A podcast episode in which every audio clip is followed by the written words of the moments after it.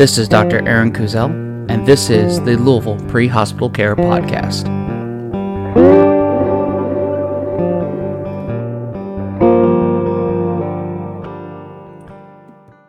So Netflix talk a little bit about decon, and when I mean decon, I want to talk. You know, I'm, I'm not an expert in, in hazmat and, and stuff. Yes, I've done the hazmat technician course, and I'm sure, uh, our toxicology and hazmat colleagues would be a lot more more qualified to speak about this. But let's talk a little bit about some of the decon that we do for toxicology, just in brief, not just water and, and soap suds, but also activated charcoal and what that means. Let's start with activated charcoal. What are the indications and when is it most appropriate to use, and what are some of the pitfalls and concerns or contraindications when talking about activated charcoal?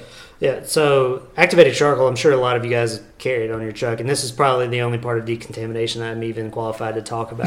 if it's not in the GI tract or inside the body, I don't deal with it. So activated charcoal, um, to be honest with you, I'm not a huge fan of it, and I don't think like if you talk across the toxicologic community, a lot of people aren't a fan of it either.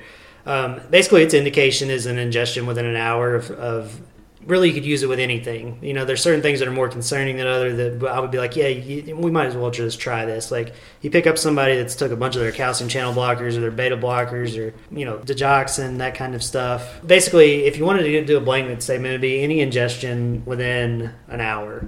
Having said that, I, I don't really necessarily think that it's going to make or break the case. You know, used to what we would do was give people syrup of Ipecac. And if you've never seen the Family Guy episode, type in Family Guy Ipecac, and that'll give you a good idea of. I've never this, seen that. I've oh, it's terrible. it's terrible. So we don't make people vomit anymore. As a matter of fact, we try to keep them from doing it because a lot of these patients, if, especially if they're acutely poisoned, they might be altered, and vomiting would be the worst thing in the world they could do. They'll, they'll aspirate and they'll and they'll choke on it which is another reason like you know we don't really like if, your patient's altered or you know they're drowsy or something like that i would never give them activated charcoal i wouldn't even give sure. them the ability to even possibly aspirate on that but poison control does recommend activated charcoal especially within the hours especially when you're talking about tylenol of, of oh, yeah. that's like the most popular because tylenol is so deadly in such a large amount of substance at, certain doses uh, greater than the four grams per day um, that it's sometimes the, the risk is worth the the benefit is outweighs the risk every, every time. So there are things that charcoal is good for, and Tylenol within the first hour is probably really good. And uh, some ways that we go past it, even when they're altered and they're intubated, is we do uh, through an NG tube, where we right. put it through an NG tube. But I wouldn't recommend that in the field. It's just something that we do. It's but you know things like iron and lithium um, heavy metals are charcoal's not going to have any effect on them. Right. like like you said, I think it. Uh, I said I'm not a fan of it, but there are times that I'm definitely like if it's a concerning toxin, like like like you said, Tylenol or some of our you know our um, like beta blockers, calcium channel blockers, those kind of things like that. I something that, that I know is going to end up bad news if it gets systemic then I'm more than happy to do it. I think the risk outweighs the benefit in that case, and then we're just going to do it. If they're already intubated and they have an NG tube, I'm not worried about them aspirating. Sure, we can go ahead and do that too. Um, you can also suction from your NG tube as well, um, so we, we, can aspirate that way. Talking about that gastric lavage, we don't really do that anymore. Really much anymore. I've seen I've seen it a couple of times over my career, and it was it was things that were very concerning that the patient took. Like, you know, one of them was a huge beta blocker overdose or a huge calcium channel blocker overdose. So yes. we lavaged that patient. But yeah, so activated charcoal, you know, if you if you roll up and your patient's altered and you're like, I think this person might either pass out or vomit or any combination of it in the next few minutes, I'm not going to give it.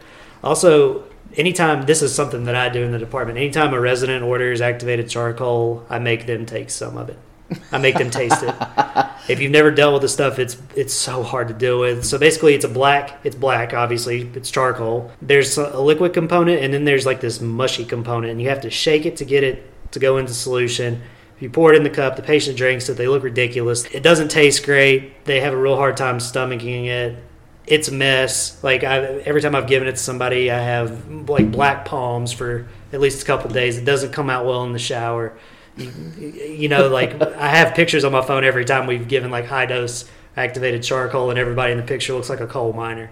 So like just take that with a grain of salt. So you know, sometimes though, I had we had uh, it wasn't my patient, but one of uh, another doctor's patient had a four year old and told it was chocolate milk, and he she drowned it real really? easy. Yeah. Wow.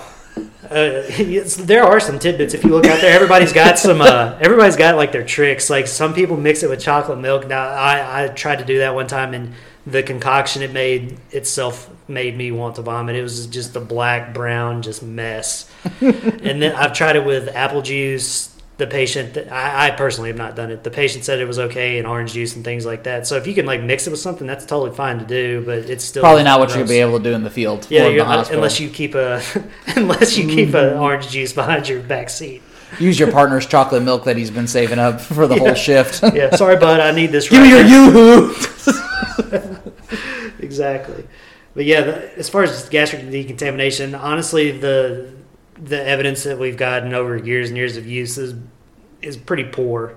And there's still instances we're going to do it because we want to give whatever the pa- patient took was that concerning that we want to do whatever we can to get it out of there. So, but as far as you know, decontamination of skin and things like that, you know, me and you were talking about before the podcast. This is an area that I don't know a whole lot about. Mm-hmm. Obviously, I'm a pharmacist. I keep my hands clean. so just the the varying bit of evidence on just you know skin decontamination, what all is out there, and you know what agent to use and to avoid you know potentially using water on stuff that's hydrophilic and things like that, and even the duration of time is just kind of all over the place. Yeah, it, it, it, very dependent on what chemical you're doing with, and you know, hopefully, if you're in a situation where you have a chemical exposure where you're worried about hydrophilic chemicals that you have some type of hazmat team on scene that they've secured and decon the patient. This is something that's probably more on the fire side than EMS. Of course, many of us here in Jefferson County who work in the fire service probably have some hazmat. I know um, I just graduated as a hazmat technician with several Anchorage medics, uh, Anchorage Middletown medics who are now hazmat certified. So um, hopefully, we have some general knowledge of it, but usually we want to leave that to the experts. Now, there are many different courses that exist to give us a little bit of familiarity. Like FEMA has one at the Center for Domestic Preparedness, which is uh, the HERT class. Um, there's also, you know, the hazmat technicians for your fire-based services that you can learn a little bit more about decontamination. Uh, but most of the time, when you're looking at it from an EMS and emergency medical standpoint, uh, when you don't really get into the specifics, anything with water is probably going to be fine. We just had one that came in with hydrofluoric acid, and the recommendation was like 15 minutes. And that's really coming from Goldfrank's, which is the, the gold standard Bible of toxicology, uh, Dr. Goldfrank's textbook um, about that. And that's really what the gold standard is, not really what EMS has, not what emergency medicine have. We really just kind of defer to the toxicologist when it comes to uh, decontamination and, to, and then to the experts within the disaster service. Right, exactly. And I guess like the take home point there is if you if you have a question or if you are the least bit concerned, reach out, ask somebody before you're acting. I know like you know a lot of the places that have like the hydrofluoric acid patient was mm-hmm. it was from a factory, so a lot of these things might be from a factory, and they have they the person's likely to already be decon by the time you get there. Like right. they have they have these super strict protocols in place, and you know they'll give you the MSDS, and you'll be able to see like what the treatment actually is. Um, so yeah, just make sure that. Um, if that's available, that you are reviewing it at least. And in my conversation with the manufacturer, uh, the individual who got exposed, the company called me and I said, you know, what did you all do? And I asked specifically, and then I said, well, we're going to decon again.